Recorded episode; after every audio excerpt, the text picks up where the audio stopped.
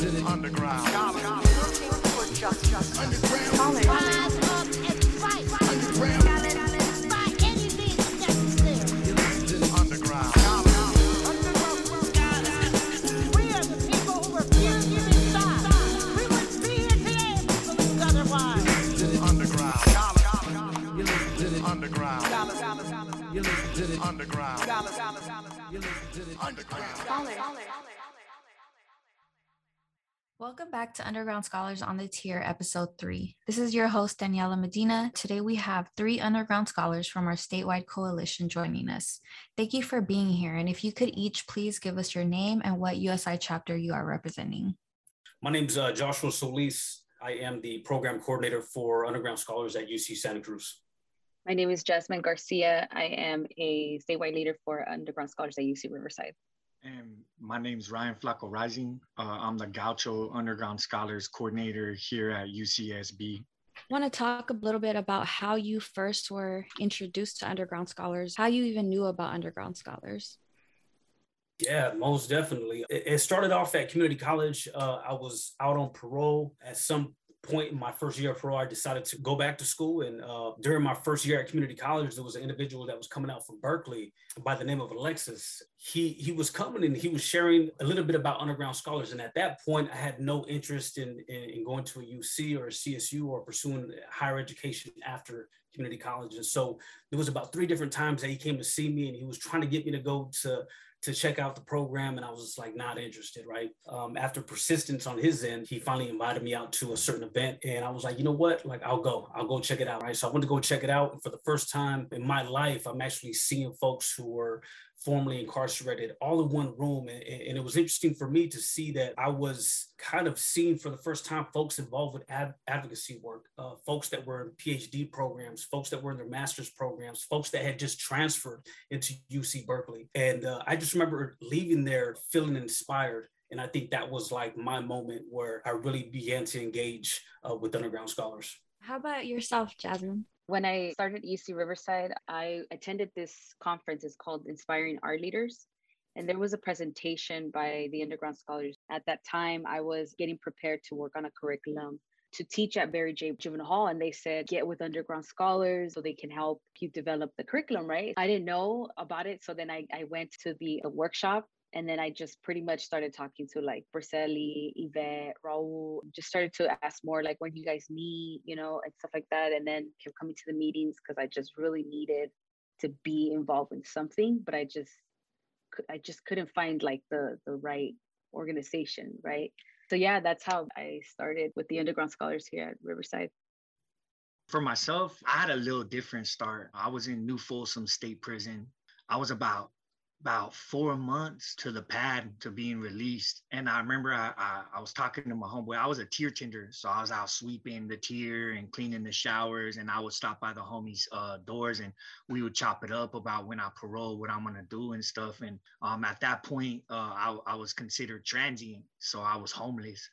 And so I didn't know what I was gonna do. I just knew that I was gonna be living on the streets, you know, because they didn't. My my counselor came to me, asked me if I had an address. I didn't have one for him, so they just said, "All right, you're transient." So uh, I was telling my homie that I was dealing with the gang anxiety and I didn't know what I was gonna do, and you know, I was probably gonna go back out and, and sell drugs to survive and, and just get back to, you know, that lifestyle. And he looked at me and he was like, Flaco, uh, my homie Chino, Philip, um, he looked at me and he said, Flaco, you've been going to college. Like, why don't you just go to college? And I laughed and I was like, I can't afford fucking college. That's for rich people. And uh, he was like, what? You know what I'm saying? Nah, you, I, I feel like you can go, homie. Like, and uh, he's like, I'm gonna do some research for you. And so he did some research and he ended up meeting Danny and, and he ended up telling me, Hey, I met these people. They're formerly incarcerated and they're at Berkeley and they got an organization that helps formerly incarcerated called the Underground Scholars. So you can go to Berkeley, is what he's telling me. And I'm like, yeah, right.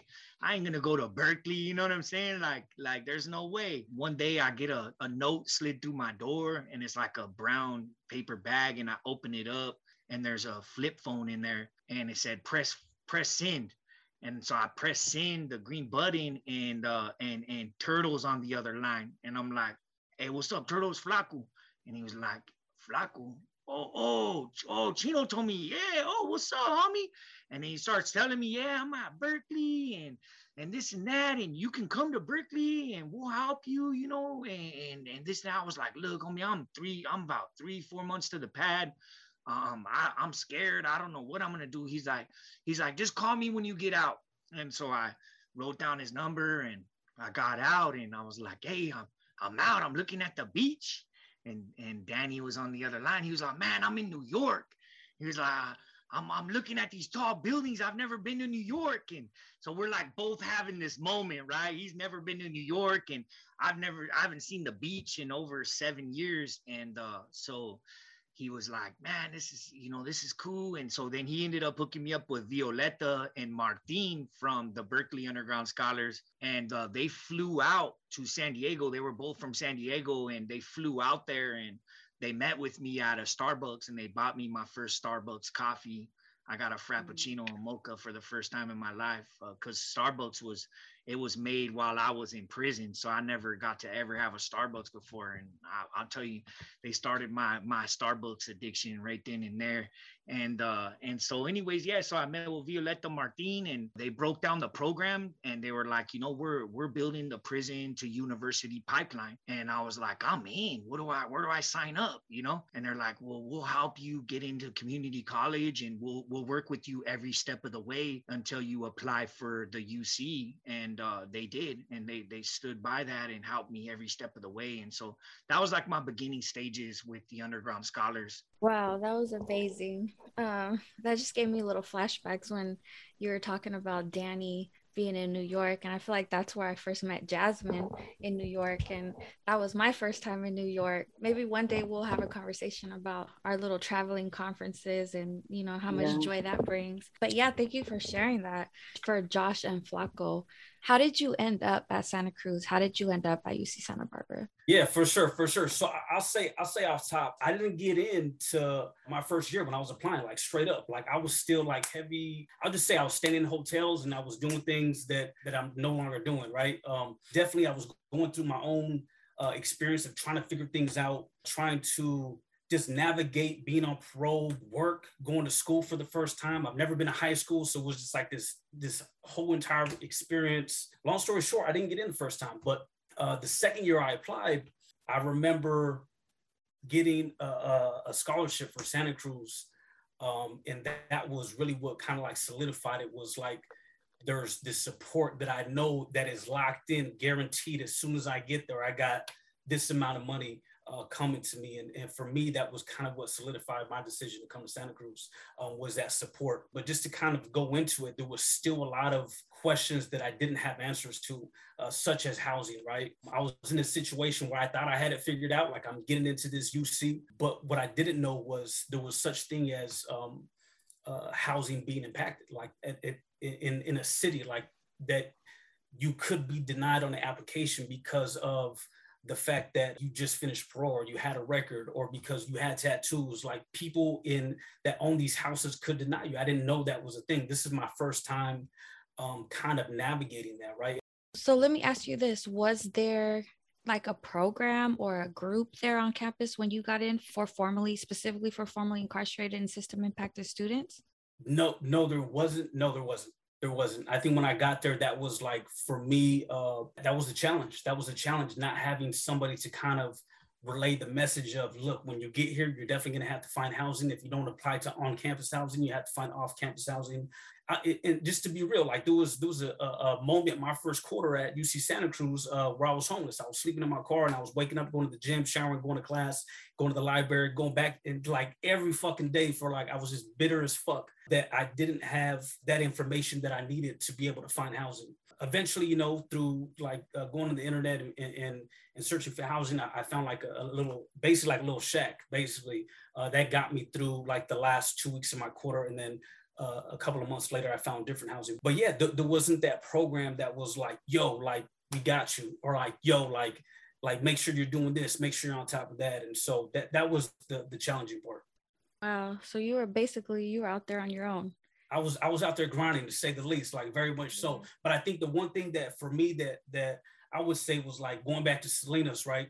And just like staying in these hotels. And, and, and there's a lot of different things for folks that know the types of things that go on in these hotels, like you know the different types. So Mm. for me, sleeping in the car, it wasn't really the, the extreme. It was just more like like I, I knew in that moment that I was in the uh I, I would say it just to yeah, I would just to sum it up, I was in a far safer place being in my car than I was being in those hotels. Definitely. Flaco, you end up transferring to Santa Barbara. To I UC mean, to Santa get to Santa Barbara, it was a journey. Okay. Um, I. I went to San Diego City College. There was nothing for formerly incarcerated students there, and uh, there was there was a bunch of formerly incarcerated students that were going to school there, and so you know we came together, uh, you know, due to what underground scholars had going on up there, uh, and we were like, you know, we need to create something here. There's no support, there's no resources, there's no opportunities. I was denied a work studies position due to my background but yet they want to allow me to be a student at San Diego City College and and that's fine right so why can't I get a work studies position in outreach and so that kind of was the start where we decided we needed to come together and we needed to uh, advocate for ourselves. And so we were trying to put an underground scholars uh, program at uh, San Diego City College. And uh, instead of uh, of the name because it was you know Berkeley uh, it was at Berkeley and and they were still building it out there um, they said you could create like a student organization for formerly incarcerated students but the underground scholars name is going to be on hold for right now. Um, and so we created the urban scholars union and it just blew up and there was no formerly incarcerated student organizations on any of the community college campuses in san diego Urban Scholars Union was the first one. And after we created the Urban Scholars Union, it was like riding.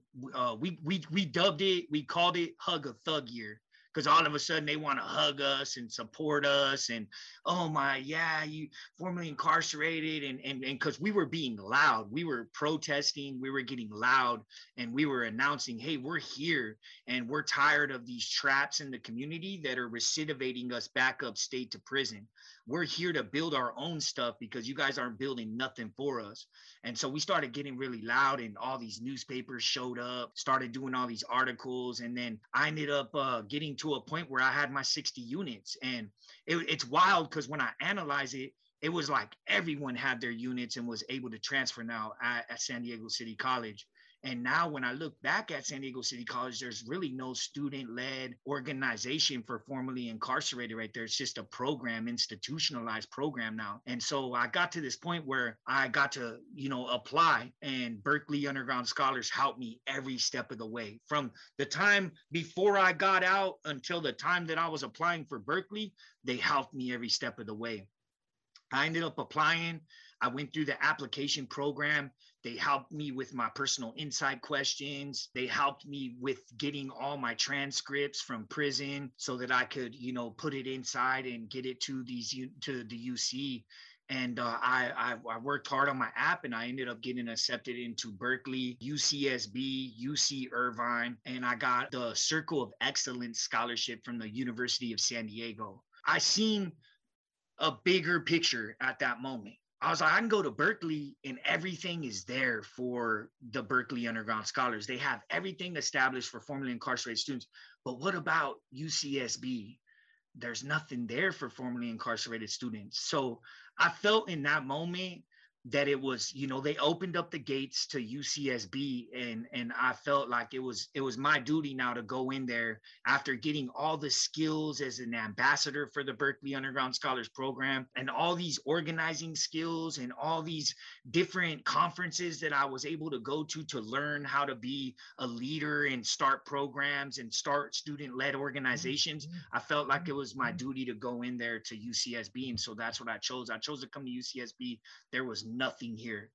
In the beginning, I, I didn't know how to navigate any of these portals and uh and I almost quit. I almost quit. I got here and I was gonna quit because I owed all this money and they were talking about kicking me out. And so I was like, I was, I was like, you know what? I'm gonna go back to the tools that Berkeley Underground Scholars gave me and I'm going to take all those tools. And I went to the college website and I grabbed the toolkit on how to build formerly incarcerated student led organization. And I followed it step by step. And I opened up a, a student org and started to advocate uh, for myself and the other formerly incarcerated students that came in with me for scholarships, for just support. And uh, we ended up getting the Promise Scholars. Uh, uh, we were adopted into this program called the Promise Scholars. And so, to make a long story short, it was all bad when we first rolled up here. There was nothing, and and I was, I, there was a lot of times where I, I laid down at night thinking I was failing my family, failing my children because there was no support here, and I was saying, "Dang, I should have went to Berkeley." And and some some days were you know, bad to the point where I was depressed and stressed out because I just didn't feel like I was to make it here. That's tough. That's tough because I feel like a lot of times, maybe as Berkeley students, we kind of tend to take for granted like what we have and i know for sure like the the the founding members for sure went through all that stuff Jazmin, when you got connected with USI at Riverside, you already knew folks. They were a little bit established. Can you kind of talk about what was the support like? Did you all have allies on campus? Did you all have support from other people? Did you have outside support? What did that look like and what does that look like today? So when I started, there was no support besides um, the students, right? Like just each other, pretty much just keeping each other in the loop, like checking in with each other every week, giving each other like tours, you know, talking about like housing, talking about, you know, how to navigate financial aid, admissions, like everything, right? Like all the services that that were here. So the, the people that were already here, like have already been here for like a year or two, were teaching us, like the new ones that were coming in about where to go, you know, who to talk to and stuff like that. But there was nothing when when we when we got here besides each other. We did have two advisors, which it was Dylan and Joe Vargas. Right now, actually, some of our underground scholars are now working in community organizations outside, right? Like they're graduating UC Riverside and then they're going into positions like Riverside All of Us or None, CAN 911, the Justice Table, starting over, and now they're leaders in those positions. And we didn't have that before. We we and even those organizations the community organizations were very small. They had they were barely starting. Riverside of cernan was barely new. Justice table was like not even a thing yet. And canada one just started like maybe a couple months ago right? And it was through underground scholars students that were like keeping that momentum going because we realized that like we need so much support and we didn't have it here. So we started meeting with like different departments different faculty members that were like saying or doing research on formerly incarcerated students or system impacted students and we were just like tapping in with them you know like hey um, how can we partner or collaborate so we can build something here at riverside? It hasn't been easy to transition into the program side of it now you know the bureaucracy you know as we start to pioneer this program out there's a lot of things that come back and there's it's like people are trying to poke holes in us and poke mm-hmm. holes in our program and tear it down. And we're here to stay. You know, this program should have been here in every single one of these UCs 20 years ago. And nobody stepped up to do this work.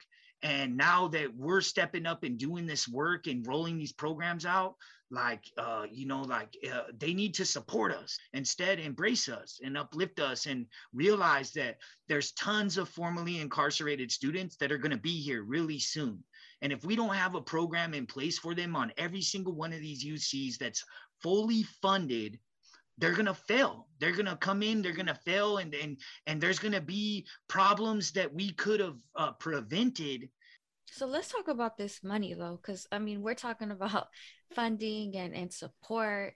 With Azadeh's leadership, we've been able to secure some some some funding from private foundations though, you know, and that money has to be split up right? It had to be split up with to all the uc statewide. Can you all talk about like what that funding is going to do for your programs or has done already? Yeah yeah so for sure. So for santa cruz it's definitely been a matter of being able to build capacity to, to continue the advocacy work that we're doing here right? For example since i've been in this position um, we've been able to build relationships with financial aid. Initially, with financial aid, there was a conversation as to whether or not we could increase a student's budget, right, for things that are not necessarily accounted for, for example, restitution or childcare, right? Um, and financial aid was straight up about it, right? And I actually, you know what, I, am kind of hesitant to share this because I don't know who's all going to hear this because my, my, yeah. Uh, so well, we, we want edit the it most pe- we want a lot of people to hear it. So all right, all right, yeah. Well, I mean, it, it, it's. It, I think it's really a matter of you know uh, uh, the support. I think that's. I guess my point is the support that we've gotten from financial aid. Initially, they said, you know we can't we can't support somebody's restitution like straight up. But now, if somebody's paying the restitution and now they don't have money for to pay the rent, you know that's that's considered an, an emergency right? So what we're going to do is we're going to go ahead and allocate you a, a pot of money. So it, it, at that time it was $5000 um, and uh, if your students need um, emergency support you could allocate that at your discretion. So now uh, the most recent situation that has come up uh, was there was a student that came to me um, and he's telling me about his situation that he took a summer class and that now he owes about like 1500 and I'm thinking to myself, like, that's a little bit too much. It shouldn't have been that much, right? But come to find out, it's from last year, right? And that this money has just been the, the late fees and everything's just been accruing throughout the year. For me, that was a matter of not knowing that financial aid did not cover summer classes, right? That was one of the, the, the challenges for him of not having the information uh, to be able to make a decision should i take the summer class or should i not so for me it was this is an emergency situation because now he has a hold on his account, which means he, he couldn't attend this year if that money was not paid. What I did was say, okay, well, let's let's make a game plan. So, uh, long story short, we were able to support him with about uh, $1,700 to pay off uh, all the holds um, that he had on his account. He's now registered in all his classes. He's now getting housing. Now get to the housing part because he's also um, in a situation where his housing situation isn't the best, right? The, the other thing that we've been able to do is build relationships with the Renaissance Scholars Program, right? They have a program in which they have emergency housing. They have extended that opportunity to all the underground scholars as well. So, in collaboration with the Renaissance Scholars and with the housing, we've been, we've been able to secure emergency housing for folks that do not have it. And so right now, this in the, our, our student's situation is that his again his housing situation isn't the best. So now he has an emergency move-in date of September 10th, right? And so these are the types of different things uh, when we think about the, the program uh, uh coordinator and the position, the, the different types of things that we're doing to support students. Those are a couple to name a few. And, and then we can get into, um, or I'd like to get into and share a little bit about like the program side of it, right? Um, and so when you think about the program side of things, I think one, one of the things that we're doing is cultivating a safe and, and welcoming space for students to come into, right? Uh, where folks feel that they could identify as formerly incarcerated. Because I think one of the challenges has been uh, not being able to feel comfortable saying I'm formerly incarcerated or just being stigmatized uh, because of the label, right? And so what we're doing is we're changing that. We're shifting that culture. We're building relationships with partners all throughout UC Santa Cruz. And so in addition to that, uh, we want to make sure that, that that folks have all the information that they need, right? I think off top, our biggest priorities to just to make sure that folks uh, know about financial aid, folks know about housing, folks know about how to create a budget, right? Um, folks know about different different uh, things that are going on, on on, campus, right? Because not everyone, and I'll and I'll be 100% honest, not everyone is interested in advocacy. There's some folks that want to go on to be uh, social workers. There's other folks that are in uh, like technology. There's other folks that are that, that want to be doctors, right? Our job, I think, for us for Santa Cruz is just to make sure that they have the support and the information to reach those goals. So we just found a home uh, last month, actually. So it's in the making right now and in the transferring process right now. Um, but uh, this funding is going to, you know, create a, a job for formerly incarcerated um, people here in at UC Riverside. So we're we are going to um, be creating a program director position um, which is in the making right now. You know, we're in conversation of what what that's going to look like, and then um, also funding would be used to encourage formerly incarcerated to attend conferences, present, you know, like do research and um, you know whatever. Like Josh was saying, like whatever they want to get involved in. You know, some of them don't want to be on, you know, be on the radar, like be advocating and stuff like that, but um, trying to get into like housing. Housing was an issue too. Like our basic needs office created a hotel voucher because formerly incarcerated students were coming into UC Riverside and they didn't have nowhere to go, right? Like they were coming in on parole from other states and from, you know, different locations and there was no space here. Like, and then, you know, COVID didn't make it any easier. It got to a point where we don't even go to like departments. We just go to the chancellor, and we, eh, you know, and if the chancellor can't take care, we go way up because it's just take it takes too long, and it's like a it's urgent you know for for us it's it's really like like it has to happen overnight so um and that's also where it started uh, when we started going out to the community and started to build like okay well if the university is not supporting us right now urgently then how can we figure it out outside of the university right like out in riverside so that's where we started partnering and um, started getting involved in attending like weekly meetings and building those relationships with local organizations because they were serving the same population, but you know, it was in the community now. So we're like, okay, well, temporarily be here. To, you know, so it's like we're we're just trying to figure it out, like how to get them to continue their education, right? And it's through the support of each other, like again, um, and those networks that we're just trying to like build with one another. I think recently, like we were we were trying to get a home for almost like six months. What does that mean for folks who don't really um who who are who don't know what this means? What does it mean secure like to secure a home for for students at a UC because I think a lot of times from what I know is that people think uh, you know, you're a UC Berkeley underground scholar, you're a UC Riverside underground scholar, that the you're embedded with the university and that you're a part of the university and that you have a home. So what does that what does that mean? Uh, having a home or trying to even get a home. What does that mean?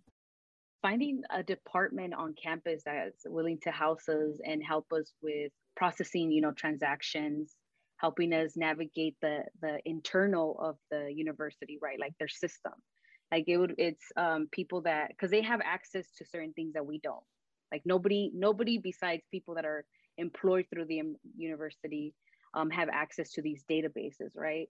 And you know they have access to meetings they have access to calendars they have access to certain people and that students don't have because they don't want to talk to students yeah so we were um, finding a home and the first the, the first thing we thought about was student affairs right? Because there's already programming happening in student affairs. There's like nine programs for different populations on campus. So we're like okay well that's where we need to be right? But it became you know the the first thing we we pitched it to the chancellor. We we weren't even getting a meeting with the chancellor. They were sending us down to you know the associate dean not even the dean but you know lower than that right? And um, that's where we started to know okay we're gonna here's gonna be us navigating this bureaucracy of all these people in these positions right?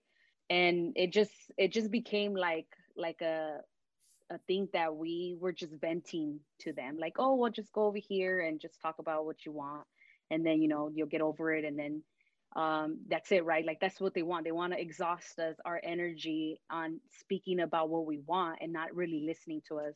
So we're like, no, we're not. We, we kept pushing and pushing, and it became daily, like every single day for, I think for like a couple months, we were just like constantly pushing, and we were, and you know, me and my um like Fidel, Carlos, and um, other members, we were tag teaming like, okay, well, you do it this week, I'll do it, you know, because it was it was just a lot of work.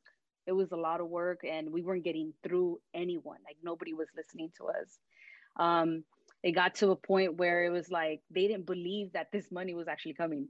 Like they didn't believe that you know we were that um, we were gonna get an MOU and all this other stuff. Like they were like, yeah, right, we'll talk about it when you know when it comes. And it and, it, and then it was here, and then they were like, oh shit, like okay, well um, now you have to find transactor. You have to find um, you have to find space. And then you know the argument also became like it's not sustainable funding. Like it's it's only for one year. We need funding for three years in order for for us to create a you know a program. So now that became the battle right? Like okay well sustainability issues. But um we after so so long, like we just kept um, pushing and pushing and pushing, and then um, it became also this this um, challenge that certain people needed to be in the conversation, right? And now here I am. Now here I am trying to get everybody that needed to be in this meeting to talk about it. And, and you know, I don't have access to nobody's calendar, so I'm emailing everybody individually. Hey, when are you available? Stuff like that. And it just and and they just kept pushing it months, months. And I'm like, okay, well, here we go, here we go again, right? So um, finally, we got everybody in the table and um, we talked about it, and, and we had one hour to secure that, right? Like we had one hour um, to secure the um, the transactor, the space, the um, the home, the department, everything. And finally, we we did, and right now we're in that process, right? Like it's been it's been about the transaction, like just trying to get the money transfer now. So definitely. Well, congrat- congratulations on yeah, that. Congrats. Yeah, that's huge. Well, that's that Definitely. is that's it huge. is. thank you. and and you know it's wild because like they want us to do it all when Yeah. they should have done did it. You know what I'm saying? Like you're being forced into all these meetings. You, you know, we're students. And we, you know, we should have had this program no matter what for us, you know. And it's just super unfortunate that they that it's it, you know it's it's it's uh, on us. It's dependent on us to create it, you know. And so you know this money uh, that's came down has really uh, allowed us to create jobs. You know, I got to apply for the Gaucho Underground Scholars uh, Program Coordinator, and uh, you know, uh, having all this training from Berkeley Underground Scholars since I've been out of prison, and and you know, it, it, it's crazy when I reflect. Like I haven't even been out of prison six years yet. My six year anniversary just came up, you know, August 12th, you know, so I've, I've barely been out of prison six years. So it, it goes to show you the, the, the success of the underground scholars and, and the success that it, that it really gives to formerly incarcerated students.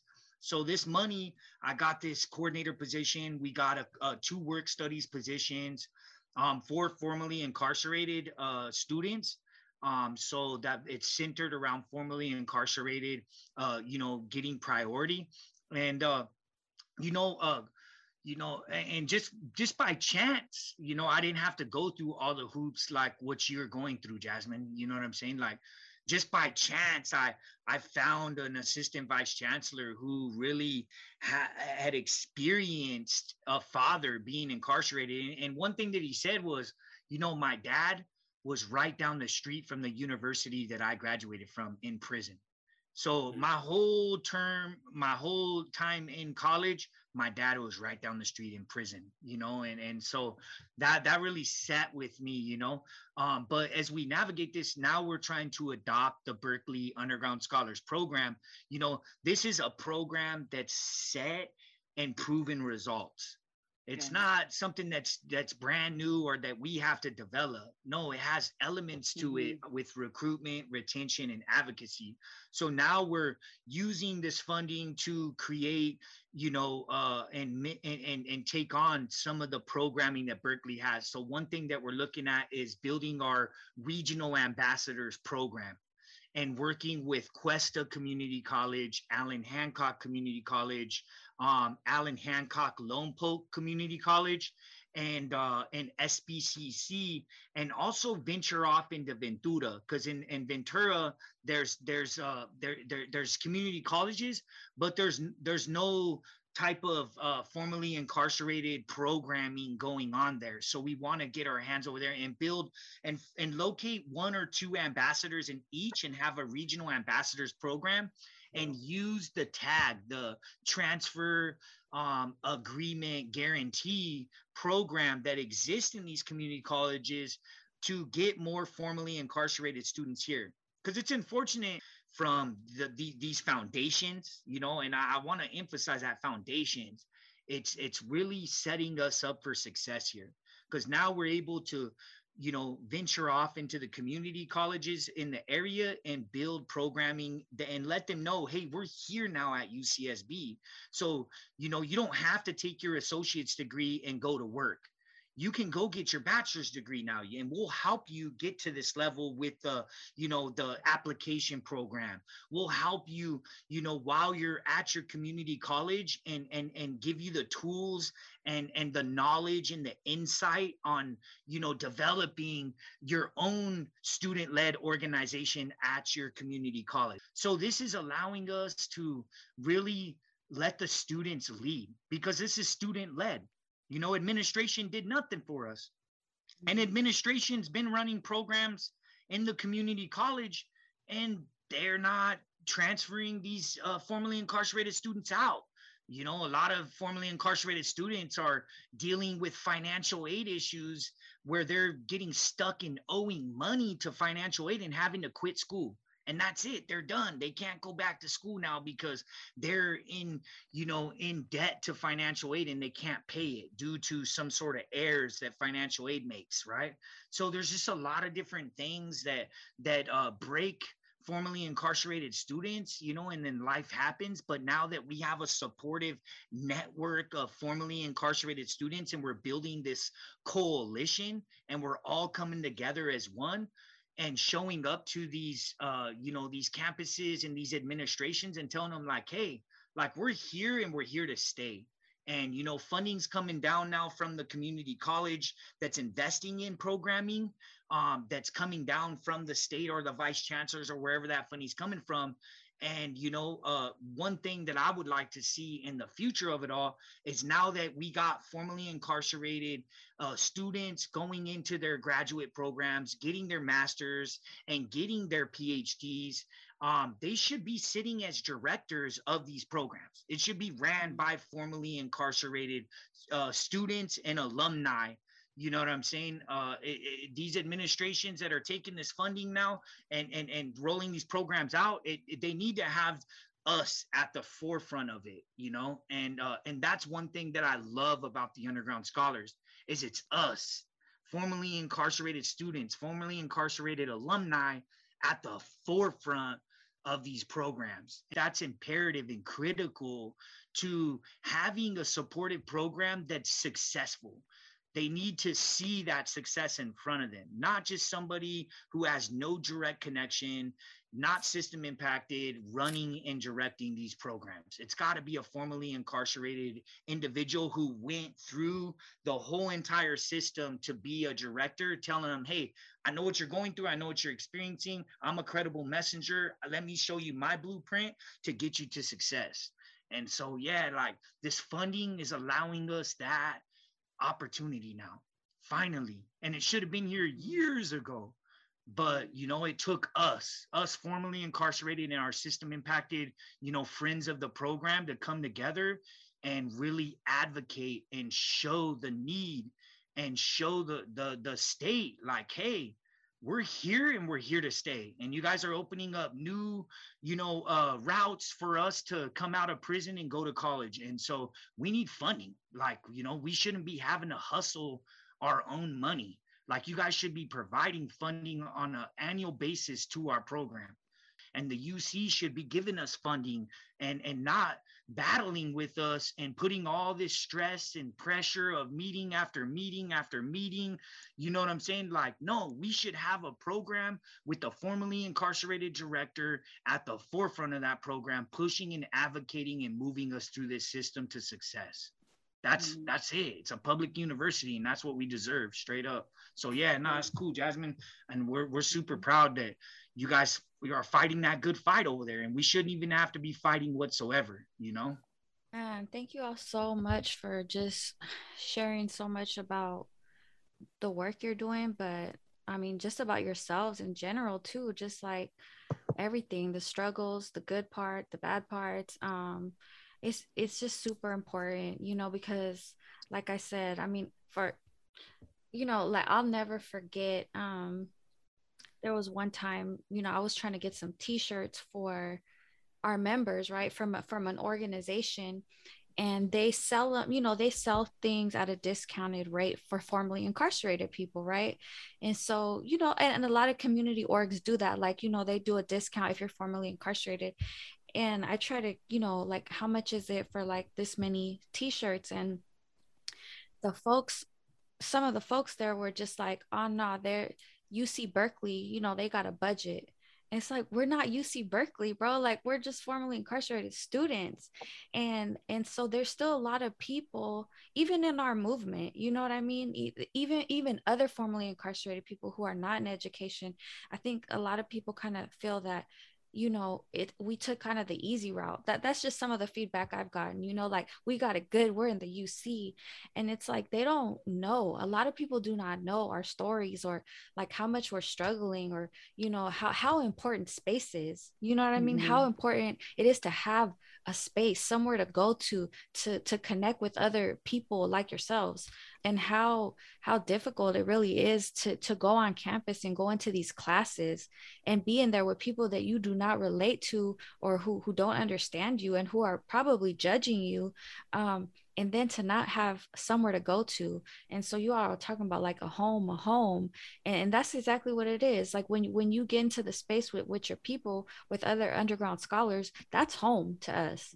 Mm-hmm. um so i really really appreciate you all coming in here today and just sharing you know your struggle your journey um, and really sharing like the vision that you all have for your campuses. And and and there's a there's a lot of other statewide leaders you know um, unfortunately we couldn't you know invite everybody but we really look forward to tapping in with you guys again soon and tapping in with other members. And um, yeah i just want to commend you all for all the work that you're doing on your on your campuses and how how you guys are really just lifting this up and and building you know? Um, it's a movement and mm-hmm. and yeah so i just really want to thank you all for your time uh appreciate you all for for sharing this space with us and for sharing with our listeners and yeah sending you all love thank you thank you hey real quick thank before you. we go i just got to give a quick shout out to uh uh sarah radoff liz moya uh deshaun keller uh, they've been like huge support from day one and just just helping to make uh, underground scholars happen at UC Santa Cruz. So shout out to them for all the support. And I'd like to give a shout out to our advisors, Dylan Rodriguez, Elisa Beria, Joe Vargas, um, Estela Cuna, director of the uh, Chicano Student Programs, and Fidel Chigoya. Definitely, that's what's up. And, and I'll follow up. You know, Holly Roos, Director of Promise Scholars, Assistant Vice Chancellor Michael Miller, Vice Chancellor Margaret Klawunn. Uh, man, we've been, you know, we wouldn't have been here without them and, and without their support and believing in us and and uh, and helping guide us through all this bureaucracy and all the different obstacles that we've had to jump through. Like, uh, thank you so much for your support, and we're you know excited to have a program here forever. And so, and I know that with them leading us and guiding us, we'll we'll have this program here forever. That concludes today's episode.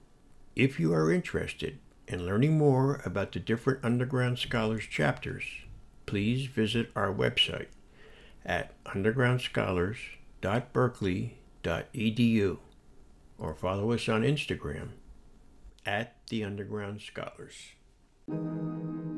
Ordinary people collectively of themselves as agents of social change, as holding within their collective hands the power to create a new world. You listen to the underground.